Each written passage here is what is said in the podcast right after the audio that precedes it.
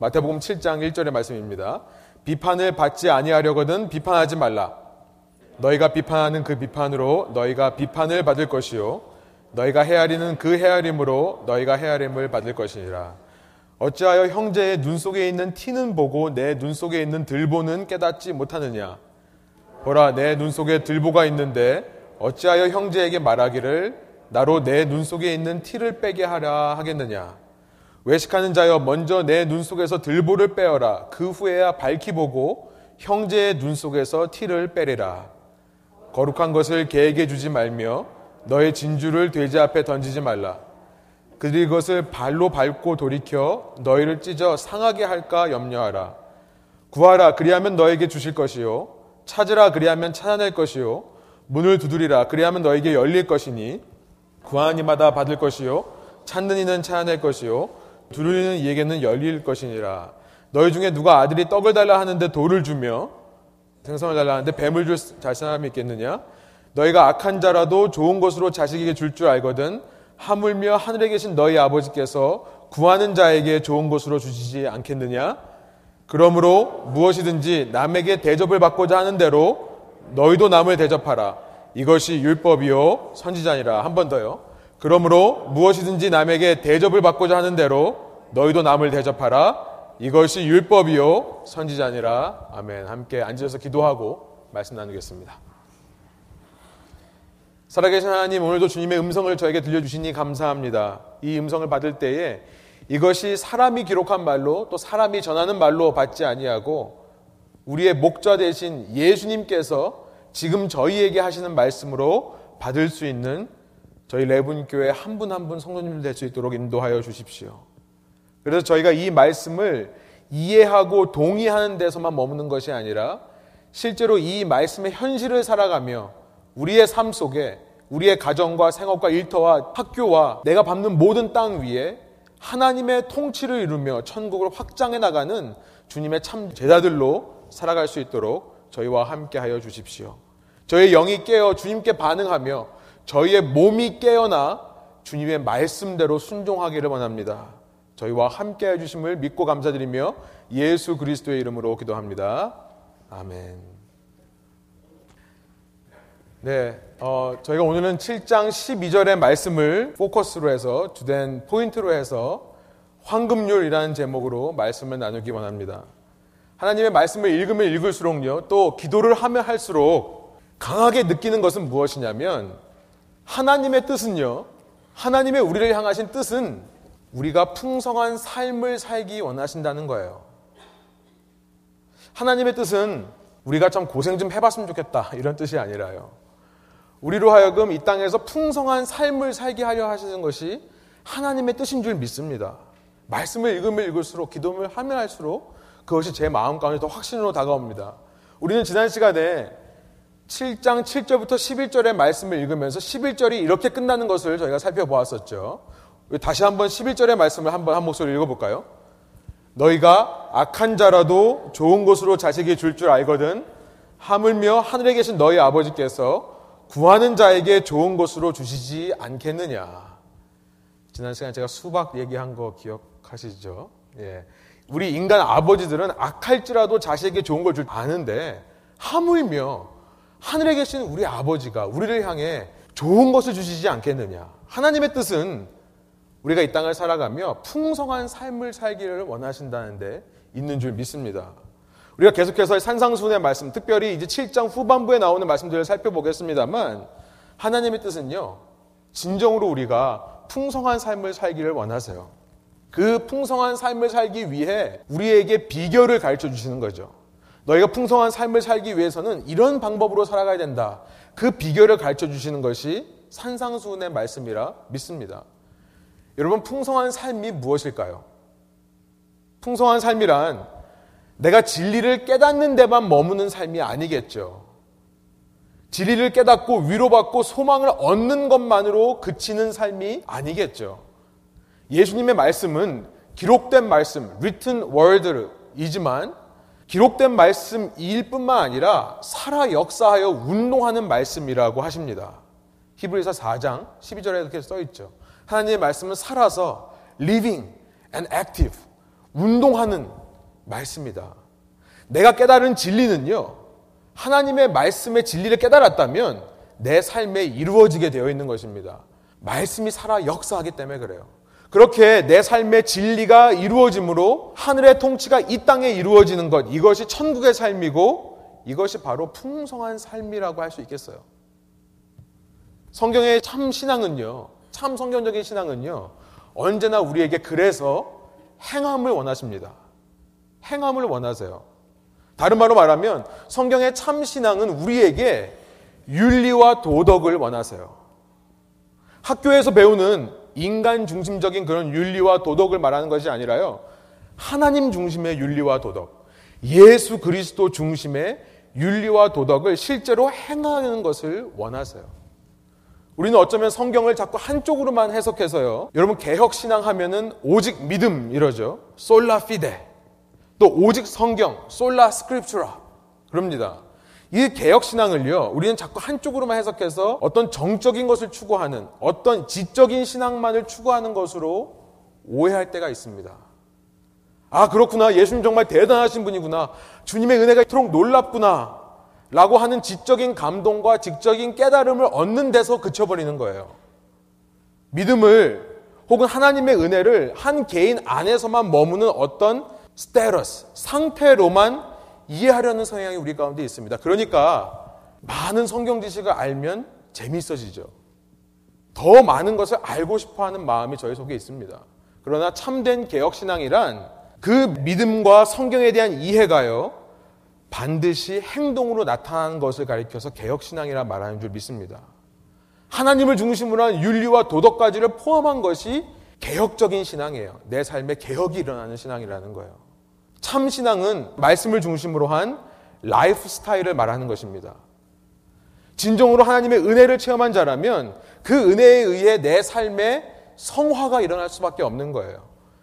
말씀대로 살다 보니까 그 말씀에 의해 내 자신이 변화되고요, 그 성령의 인도하심을 받기 위해 끊임없이 내가 내 자신을 포기하려는 노력, 내 자신을 내려놓으려는 노력이 생겨나게 되는 것입니다. 여러분, 학교 다니시는 분들, 학교 다니면서 받는 가장 큰 스트레스가 뭐죠? 예. 네, 머리가 하얘신 우리 이원학 집사님께서 예, 시험이라고 대신 말씀해 주시네요. 학교 다니면서 가장 받는 스트레스는 시험인 것 같아요. 시험을 앞두고 어리석은 사람들이 어떤 사람입니까? 이런 생각하는 사람들 어리석은 사람이에요. 내가 별로 공부하지 않아도 열심히 기도하면 하나님께서 답을 보여주시겠지. 신앙을 이렇게 신비주의적으로 하려는 사람들이 있습니다.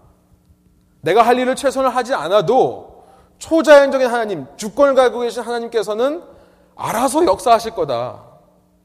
그런 막연한 기대를 가지고 내게 맡겨진 일에 최선을 다하지 않으면서 살려고 하는 신비주의적인 신앙을 추구하는 사람들이 있어요. 어리석은 사람들입니다. 그러나 그들보다 더 어리석은 사람들이 있어요. 어쩌면 우리가 신앙생활을 하면서 그들보다 더 어리석은 생각을 하는 건지는 모르겠어요. 그들은 어떤 사람들이냐면요, 시험으로 말하자면요, 시험 없이 공부의 재미에만 취한 사람들이에요. 여러분, 공부 자체가 주는 재미가 있습니다. 공부 자체가 주는 유익이 있어요. 그렇죠? 지적인 쾌락, 인텔렉추얼 플레저가 있어요.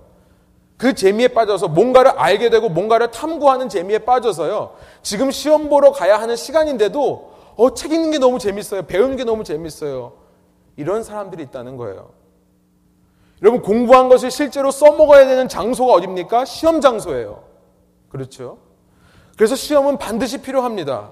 결국 시험을 통해 점수를 받아야 졸업하는 거 아니에요. 그렇죠? 우리가 이 땅을 살면서 시험 문제들에게 정답을 써내서 자꾸 맞춰가야 이 인생 학교를 졸업하는 거겠죠. 그런데 졸업해서 다음 단계로 진학하려는 의지는 없이 그저 배우는 게 좋사오니, 새로 아는 게 좋사오니, 여러분, 그런 사람이 과연 졸업할 수 있겠습니까? 여러분, 학교에 보면요, 같은 과목을 들어도 어딧 하는 사람들이 있어요. 어딧 아시죠? AUDIT. 청강이라고 하나요? 제가 신학교 다니면서 가장 얄미웠던 사람들이 이 어딧 하는 사람들이에요. 물론 저도 어딧을 합니다만, 어딧 하는 것은 뭐냐면요, 학점을 받지 않고 그냥 수업만 듣는 사람들이에요. 그러니까 페이퍼를 쓰지 않습니다. 시험 공부를 안 해요. 시험을 안 봐도 되니까요. 그러니까 남들은 막 이제 시험 기간이 다가오면 막 스트레스 받고 막 불안한데, 이들은요 룰루랄라 다녀요. 그런데 중요한 것은 그들이 페이퍼를 쓰지 않고 시험을 보지 않기 때문에 학점을 받지 못한다는 데 있어요.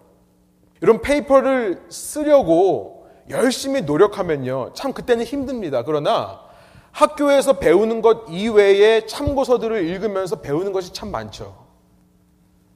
근데 청강하는 사람들은 그런 배움의 기회가 없어요. 수업만 열심히 듣는 것입니다. 여러분, 시험 보는 것은 참 어렵습니다. 스트레스 받습니다. 그러나 시험 공부를 준비하면서 그때서야 이 개념들이 내 걸로 소화가 되는 거죠. 정립이 되는 거죠. 청강을 하는 사람들은, 수업만 듣고 가는 사람들은 들을 때는 아, 이런 거구나 알아요. 그러나 내 것으로 소화를 해내지를 못합니다. 행함이 중요하다는 거예요.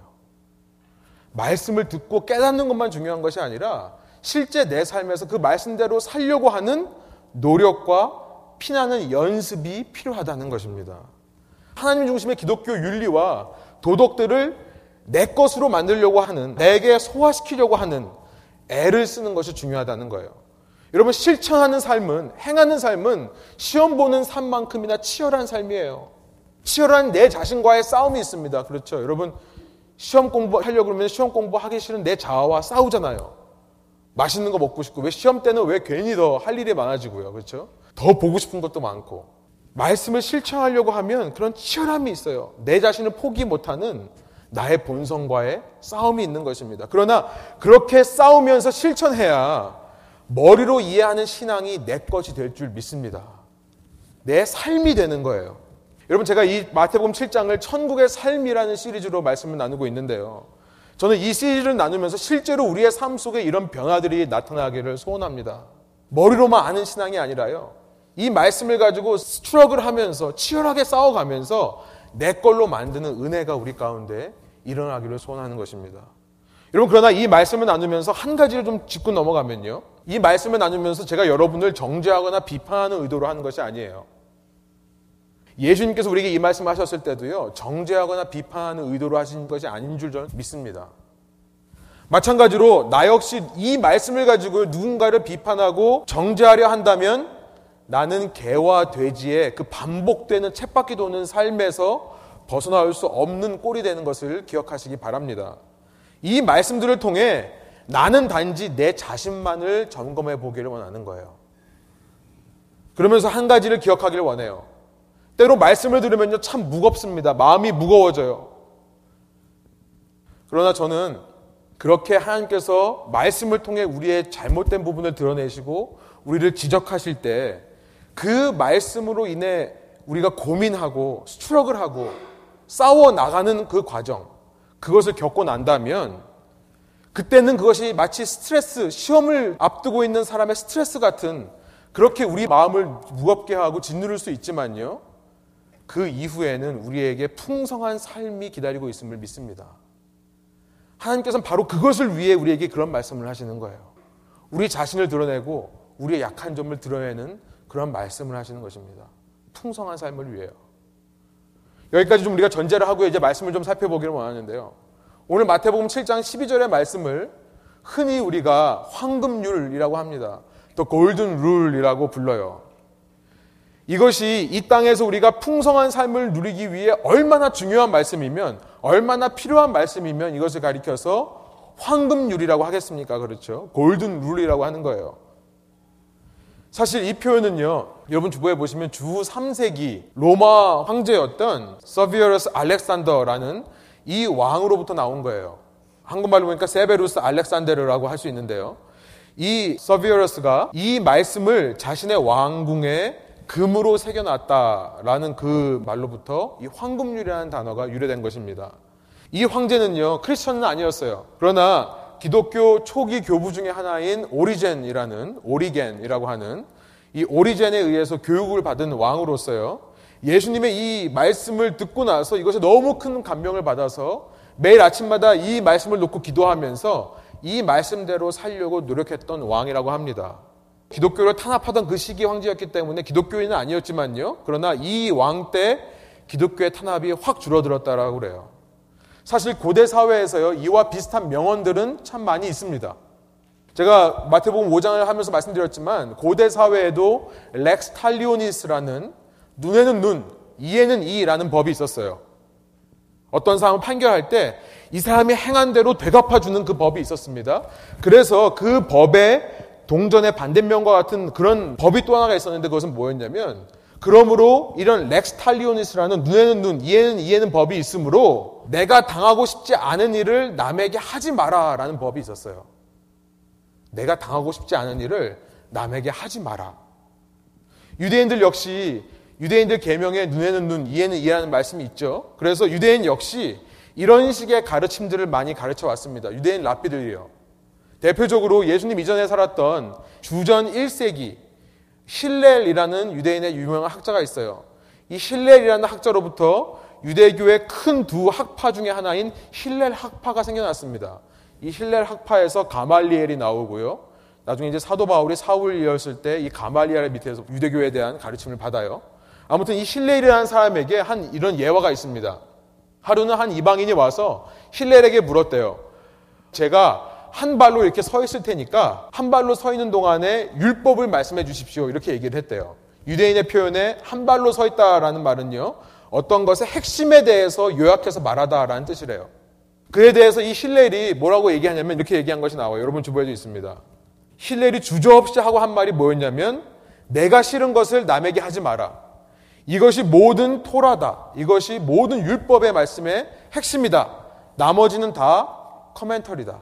주석이다. 라고 말씀했다고 합니다. 유대교뿐만 아니라 불교에도 비슷한 가르침이 있어요. 내가 하면 싫은 것은 남에게 절대 하지 마라. 여러분 공자도, 유교의 공자도 똑같은 말을 했습니다. 그리스 로마의 수많은 철학자들 중에 많은 사람들이 비슷한 얘기를 했어요.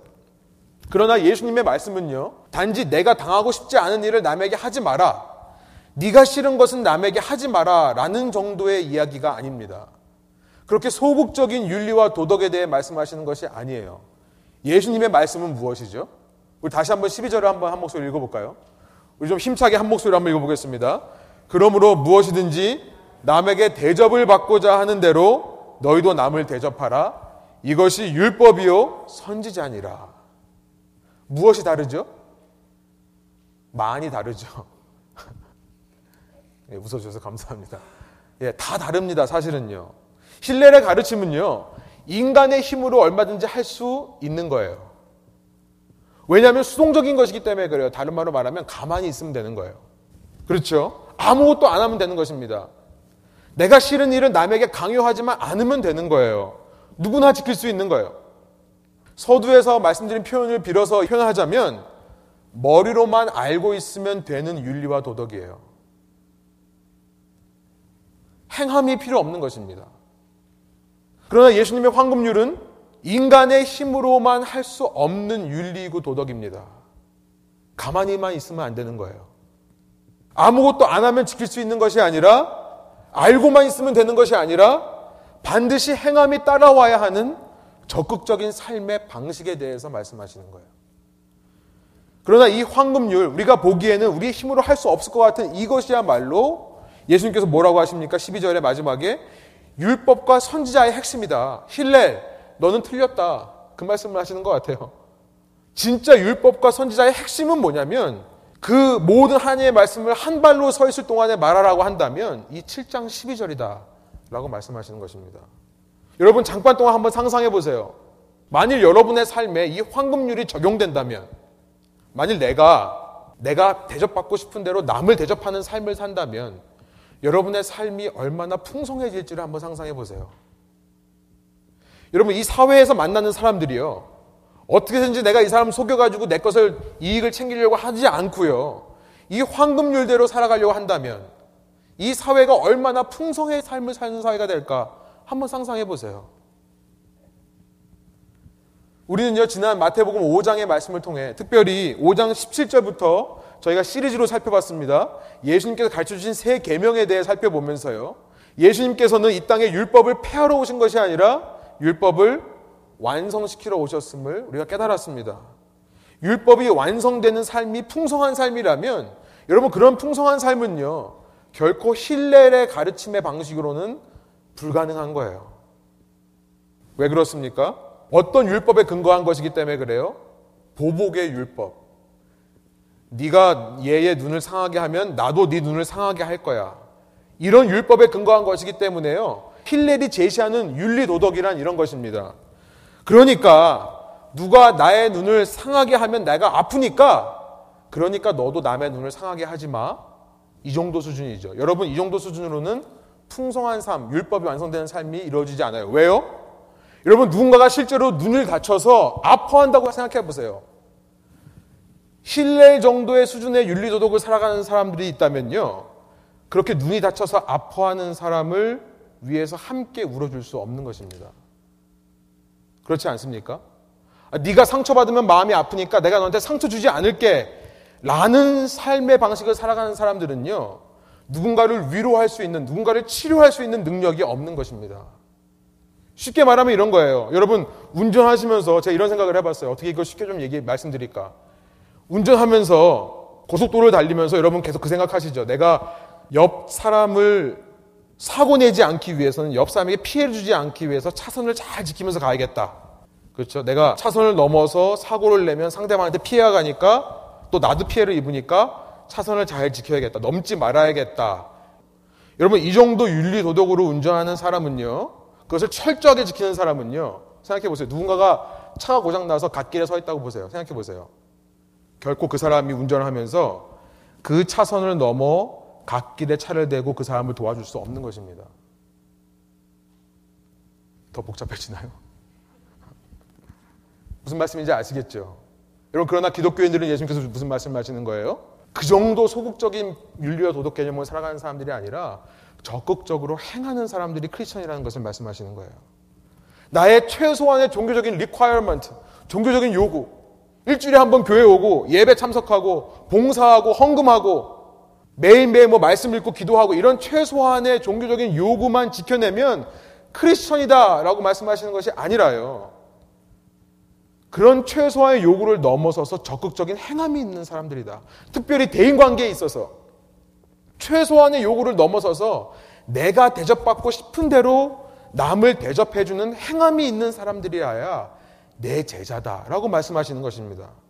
만나는 사람마다 내가 이 사람한테 피해만 안 주면 되겠지? 한번 그냥 웃어주고 넘어가는 이런 수준이 아니라요, 만나는 사람마다 내가 이 사람이라면 나에게 무엇을 원할까? 그것을 고민하는 거죠. 그래서 늘 그 사람을 위해 엑스트라 마일을 가질 수 있는 사람, 1마일 가는 게 아니라 2마일을 가질 수 있는 사람, 그 사람이 크리스천이라는 거예요. 나의 권리를 주장하기 전에 상대방의 입장을 생각하려는 사람, 나의 유익보다 상대의 유익을 먼저 챙겨주는 사람, 자꾸 핑계와 타협하면서 나를 정당화시키는 게 아니라요, 이 정도면 내가 잘 사는 거죠. 이 정도면 내가 열심히 사는 거죠. 내가 나 같은 삶을 살면 남을 돌아볼 시간 없어요. 나 정말 바쁘게 살아요.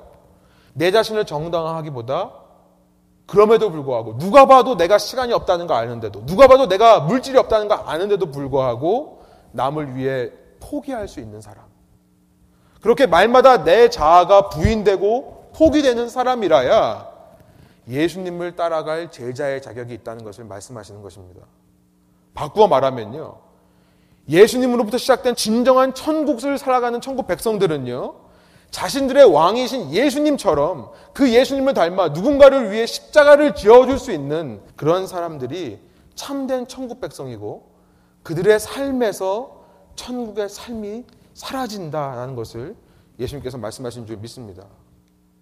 여러분, 그러므로 12절은요, 우리가 이 말씀을 항상 잊지 않았으면 좋겠어요. 이 12절은 우리 기독교인의 윤리와 도덕의 핵심인 줄 믿으시기 바랍니다. 그리고 이것은요, 내 힘으로 가능한 것이 아니라 내가 우리의 왕 되신 예수님을 바라볼 때에만 가능한 거예요.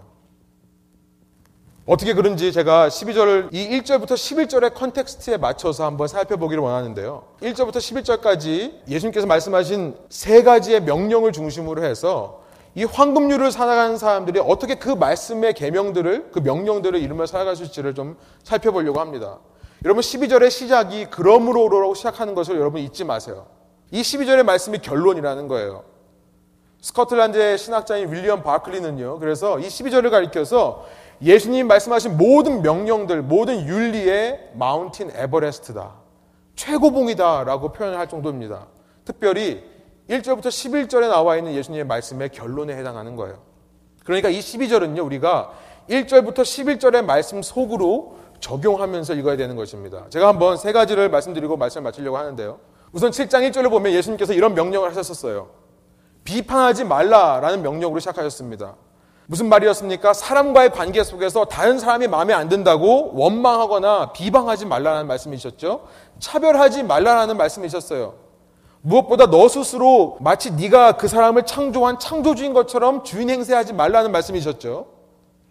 어떻게 이 말씀을 지킬 수 있습니까? 왜 이 말씀을 지켜야 됩니까? 여러분 왜 그런지 아세요? 어떻게 그렇게 하시는지 아세요?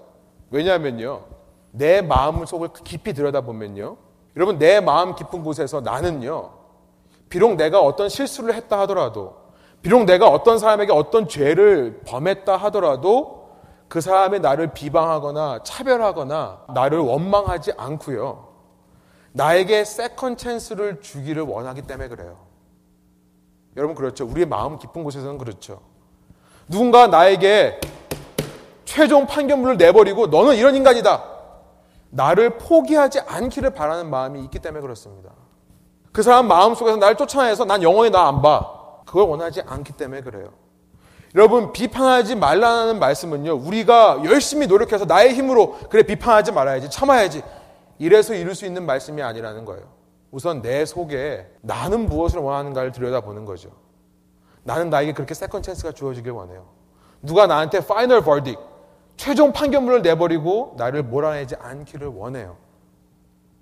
여러분 이런 마음을 가지고 있으면요, 우리는 예수님의 은혜에 감사하게 되는 것입니다. 왜요? 예수님께서는요, 의로운 재판장이시기 때문에 그래요. 의로운 재판장. 디모데후서 4장 8절에 이런 말씀이 있어요.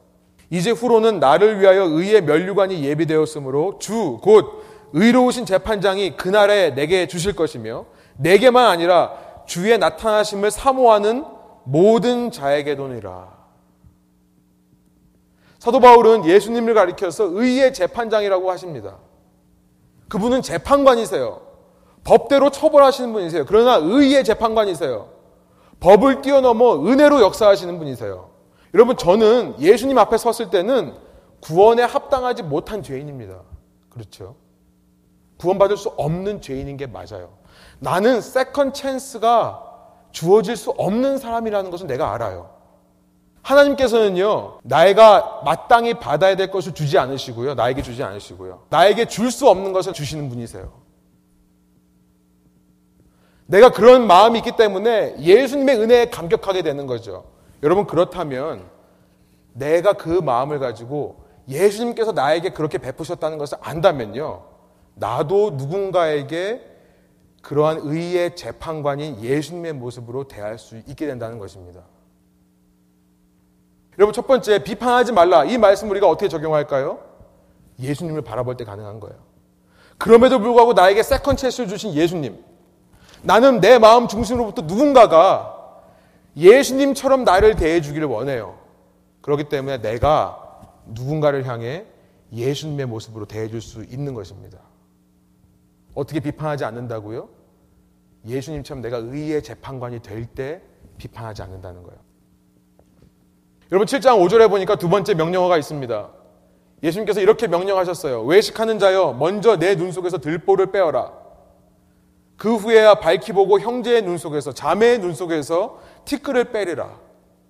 내가 왜 내 눈 속에 있는 들보를 먼저 빼내어야 됩니까, 주님? 내가 그래서 어떻게 할 수 있습니까? 내 힘으로는 안 돼요. 예수님께서 우리에게 말씀하시는 것 같아요. 네 마음속을 잘 들여다봐라. 내 마음 깊은 곳으로부터는요, 누군가가 나에게 나의 문제점을 드러낼 때요, 내가 잘못한 나의 죄와 나의 상처를 지적할 때요, 그것을 말하는 사람이 마치 의사가 수술하는 사람이라면, 그런 죄를 드러내는 수술을 하는 의사가요, 눈 감고 하는 의사를 원하지 않죠. 누가 수술대에 누워서 의사가 어디 계십니까? 이러고 와서 수술하기 원하겠어요? 황금률의 표현으로 바꿔보면요, 여러분 저는 제 마음 깊은 곳에서 누군가가 내가 보지 못하는 나의 죄와 나의 문제들에 대해서 권면해 올 때요, 자기 의로 충고하는 것이 아니라 나를 사랑하는 마음으로 하길 원하는 것입니다.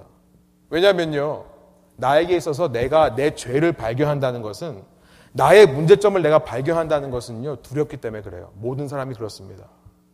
그 두려움을 덮어줄 수 있는 사랑으로 나에게 해주기를 원하는 거예요. 이것이 내 마음이에요. 그래서 내가 누구의 문제에 대해서 지적하기 전에 먼저 회개해야 된다는 것입니다. 먼저 회개해야 된다는 거예요. 혹시나 내가 저 사람 속에 있는 티끌을 바라보면서 내 속에 있는 들보를 바라보지 못할까 봐. 여러분, 많은 경우 어쩌면 저 사람 속에 보이는 그 티끌은요, 내 눈 속에 있는 이 통나무의 리플렉션일 수도 있습니다. 실제로 그 사람이 그 문제가 있는 것이 아니라 나에게 그 문제가 있기 때문에 저 사람이 그렇게 보이는 걸 수도 있어요.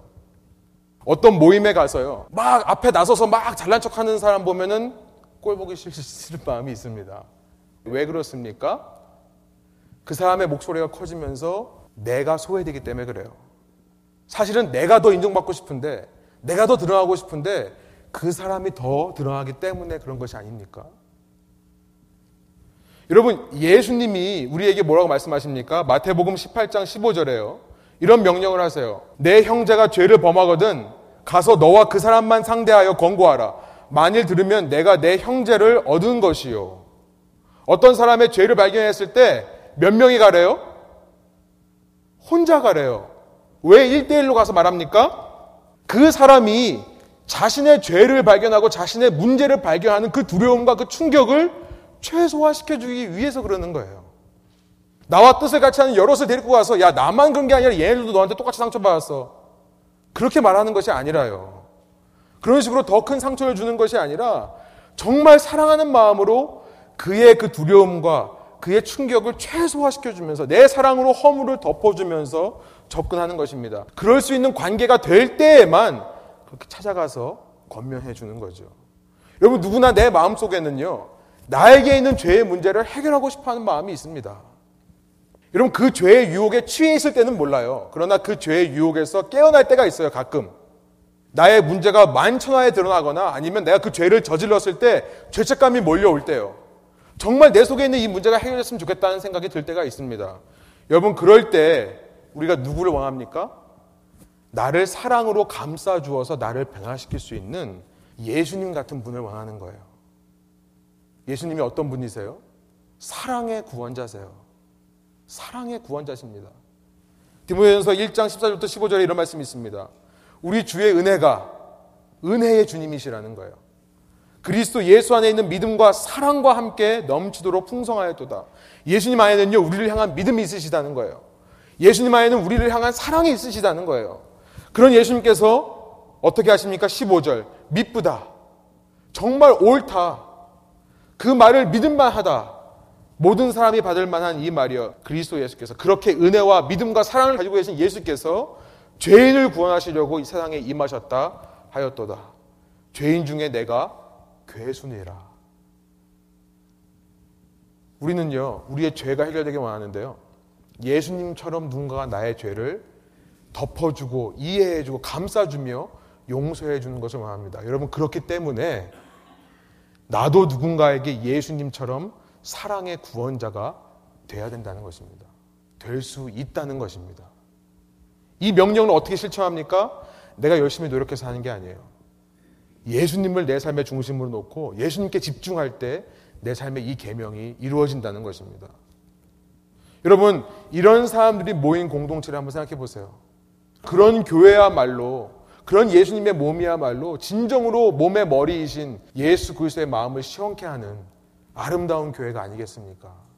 저희 교회가, 이 자리에 모인 저희 한 분 한 분이 주님의 몸과 손과 발과 입과 눈과 귀와 코가 되기를 간절히 소원합니다.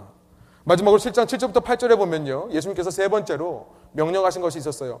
구하라, 찾으라, 두드리라 하는 명령이에요. 어떻게 우리가 이 계명을 실천할 수 있습니까? 왜 해야 됩니까?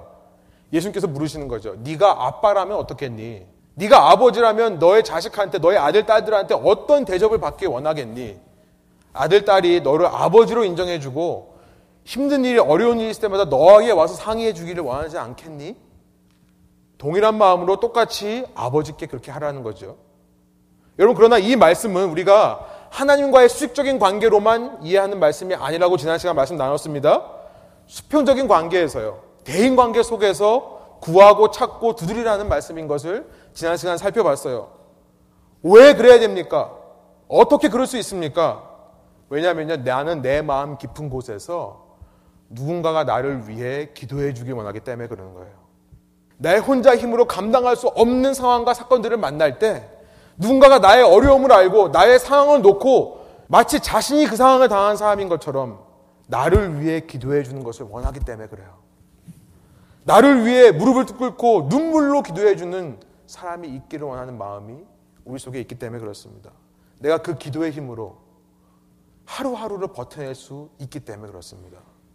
여러분, 예수님께서 우리가 그런 삶의 모습에 처할 때, 그런 상황에 처할 때 우리의 중보자 되시는 줄 믿습니다. 예수님께서, 성령님께서 우리를 위해 친히 간구하시는 중보자인 줄 믿어요.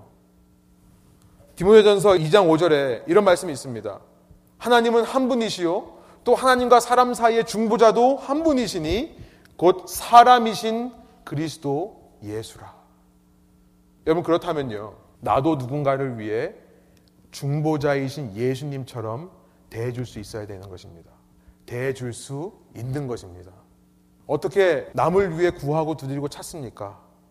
나를 위해 기도하고 계신 예수님을 바라보면서요, 그 예수님께 집중할 때 내가 이 구하고 찾고 두드리는 삶을 살게 된다는 거예요. 특별히 대인관계 속에서요. 여러분, 저는 일주일 동안 이 말씀을 준비하면서 여기서 하나님께서 설교를 멈추라고 하시는 것 같아요. 제가 사실 이 말씀을 3주 전부터 준비하면서요, 이 말씀 전하기만을 기대했었어요. 그러나 여기까지 말씀하시는 것 같습니다. 이제부터는 여러분이 행하셔야 되는 거예요. 여러분 삶 속에 천국으로 확장하는 것은요, 여러분의 몫인 것을 기억하시기 바랍니다. 이 말씀에 어떤 감동이 있으셨고 깨달음이 있으셨다면 이제부터 여러분의 행함을 통해, 예수님을 중심으로 한 윤리와 도덕을 실천함을 통해 여러분 삶에 날마다 천국을 확장해 가시기를 바랍니다. 천국은 결코 말에 있지 않고 오직 행함의 능력에 있는 줄 믿습니다. 신앙은 결코 혼자서 할 수 있는 것이 아닙니다. 머리로만 하는 것이 아니에요. 관계 속에서, 대인관계 속에서 공동체를 통해 우리의 신앙이 성숙해 가는 것임을 잊지 마시고, 예수님께서 가르쳐 주신 이 천국 확장의 비밀, 이 풍성한 삶의 비결을 담대하게 매일매일 사용하시는 여러분 되시기를 간절히 소원합니다. 비록 인생이 우리의 시험과 같이 때로는 각박하고 치열하고 어렵고 힘든 일로 투성이라 할지라도, 특별히 대인관계로부터 오는 여러 가지 시험들 속에서 여러분, 그 가운데서 여러분이 실제로 그 시험 장소에서 정답을 써내려 가시는 여러분 되기를 간절히 소원합니다.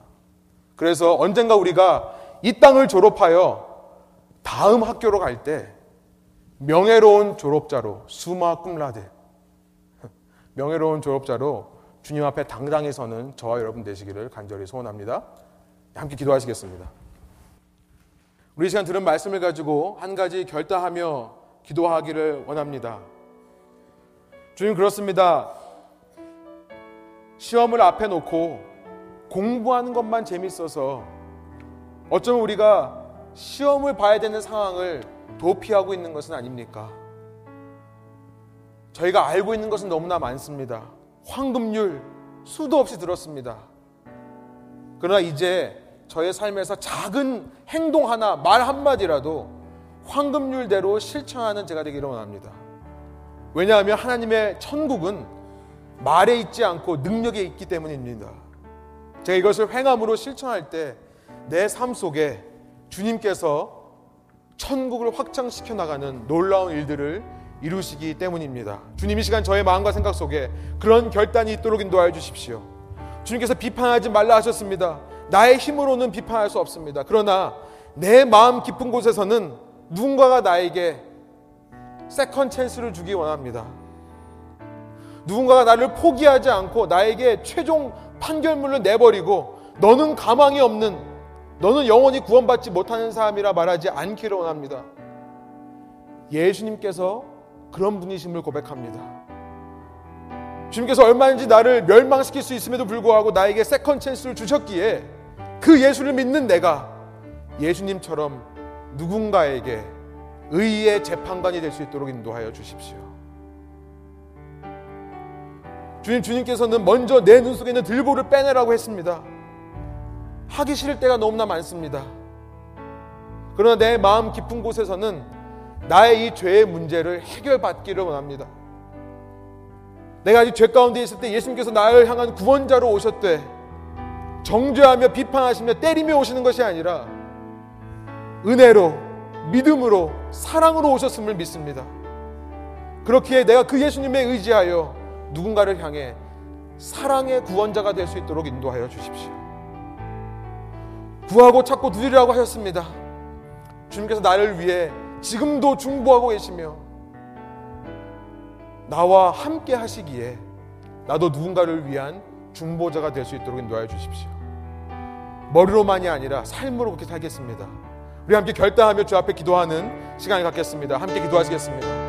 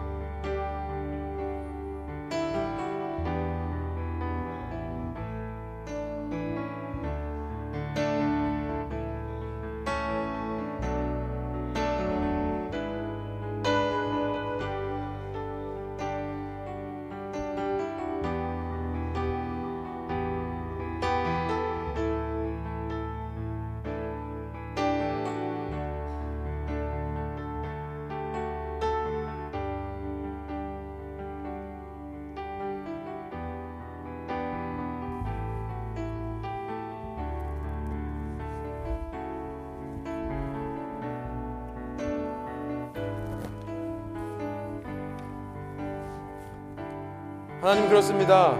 저희가 이 시간 기도한 것처럼 저희의 삶 속에 비판하지 말라 말씀하셨던 예수님의 계명, 그 명령, 내 눈 속에서 먼저 들보를 빼내라고 하시는 예수님의 명령, 구하고 찾고 두드리라 하시는 예수님의 명령이 실현되기를 원합니다. 그러기 위해 저희가 황금률을 저희 삶에 적용하며 살 수 있는 주님의 참된 제자들 될 수 있도록 인도하여 주십시오. 날마다 예수님을 바라보게 하여 주십시오. 우리를 향해 의의 재판관이 되어주신, 사랑의 구원자가 되어주신, 영원한 중보자가 되어주신 예수 그리스도를 바라봄을 통해 황금률을 실천하여 이 명령들을 지키며 나의 삶 속에 날마다 천국을 확장해가는 주님의 참된 백성 되게 하여 주십시오. 그래서 주님께서 원하시는 우리를 향하신 계획, 풍성한 삶, 주님의 천국의 풍성한 삶을 누리며 하루하루 신앙의 감격과 신비 속에 살아가는 저를 낼 수 있도록 인도하여 주십시오. 감사드리며 예수 그리스도의 이름으로 기도합니다. 아멘.